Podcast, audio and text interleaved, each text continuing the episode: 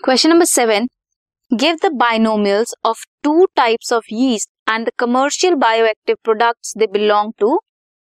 They help to produce Saccharomyces cerevisiae and Monascus purpureus. Saccharomyces produces ethanol and Monascus produces statin. This is question number seven.